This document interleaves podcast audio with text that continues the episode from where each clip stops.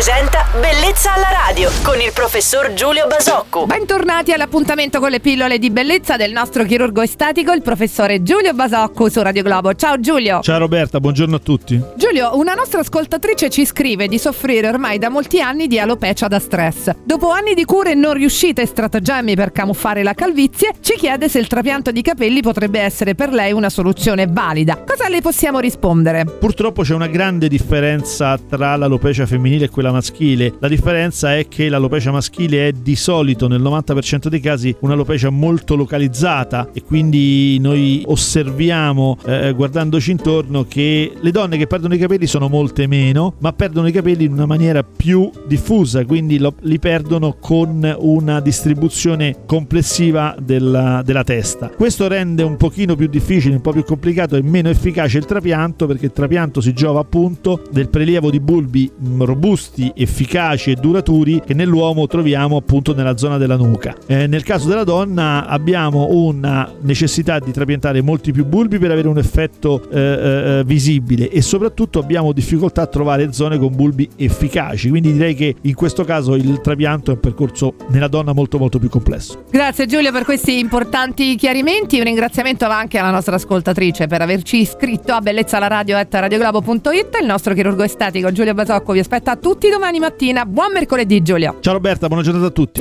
Bellezza alla radio.